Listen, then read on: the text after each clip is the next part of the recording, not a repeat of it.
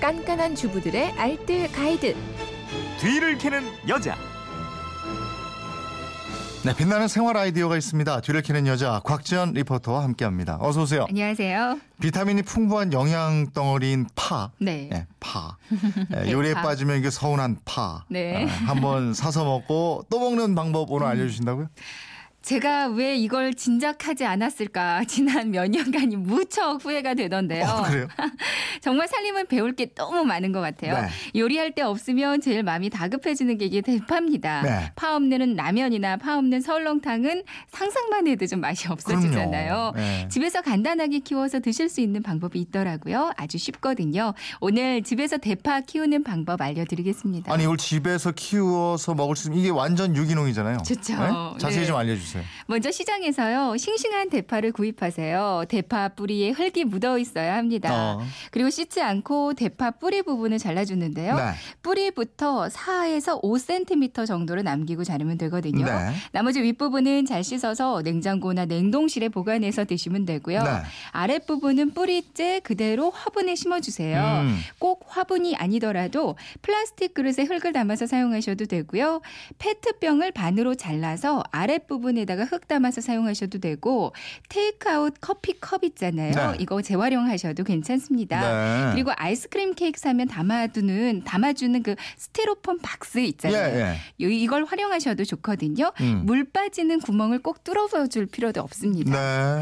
네. 그래요? 네. 그냥 심기만 하면 되는 거예요, 이렇게? 네, 흙에 팥뿌리가 잠길 만큼 깊숙이 심기만 하면 되거든요. 네. 그리고 나서 물을 주는데 물도 자주 줄 필요는 없고요. 생각나실 때마다 간간히 주시면 돼요. 어. 물만 주면 끝입니다. 예. 그럼 하루만 지나도 밑둥에서 이 초록색으로 싹이 나기 시작하고요. 네. 요즘같이 날씨가 따뜻해지고 햇볕을 많이 받으면 더 잘 자랍니다. 어. 물론 그늘에서도 잘 자라고요. 이대로 한 2주 정도를 두잖아요. 그럼 처음 사왔을 때만큼 훌쩍 자라 있거든요. 와, 그래요? 네, 쪽파는 2주 정도, 대파는 한 달 정도가 걸립니다. 그냥 심었을 뿐인데 그렇죠. 이거 중간 중간에 물만 그냥 줬을 뿐인데. 저, 저 잘라 먹고 그냥 이래도 되겠네요. 네, 그래도 또 자라고 또 자라고. 네, 뭐. 그 이유가 있어요. 예.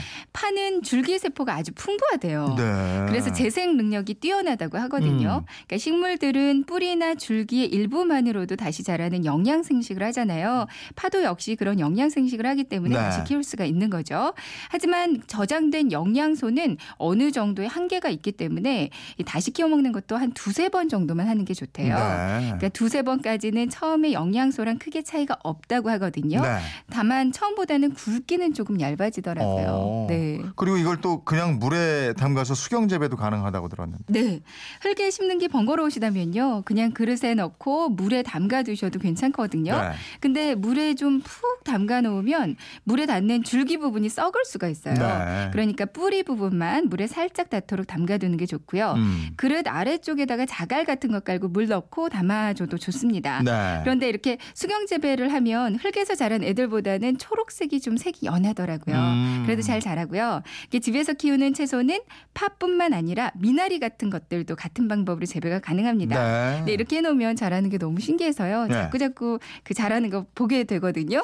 관상용으로도 나쁘지 않고요. 애들 체험 학습으로도 아니 그러니까 충분합니다. 애들 있는 집에서는 이거 좀 꼭 좀 한번 해봤으면 좋겠네요. 네, 그리고 집에서 드셔도 좋고요. 예, 간단하게 좀 정리 한번 해볼까요? 네, 대파 집에서 키우는 방법인데요. 먼저 싱싱하고 흙이 묻어 있는 뿌리째 있는 대파를 사세요. 네. 뿌리부터 4에서 5cm 정도 남기고 자르면 되고요. 이제 아랫부분에 심어주는데 집에 빈 화분이 있다면 화분에 심고요. 화분이 없다면 아이스크림 케이크 스티로폼 박스에 흙을 담아서 사용하셔도 괜찮습니다.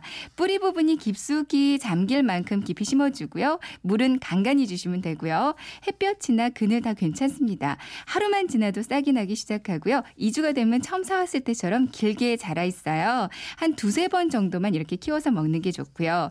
흙에 심는 게 번거롭다면 그릇에 물 넣고 수경 재배도 가능합니다. 이래서 만나게 드시면 되는 거고. 네. 예, 살림에 대한 궁금증 어디로 문의합니까? 그건 이렇습니다. 인터넷 게시판이나 MBC 미니 또 휴대폰 문자 샵 8001번으로 보내주시면 되거든요. 문자 보내실 때는 짧은 건 50원, 긴 건 100원의 이용료가 있습니다. 네, 지금까지 뒤를 캐는 여자 곽지연 리포터였습니다. 고맙습니다. 고맙습니다.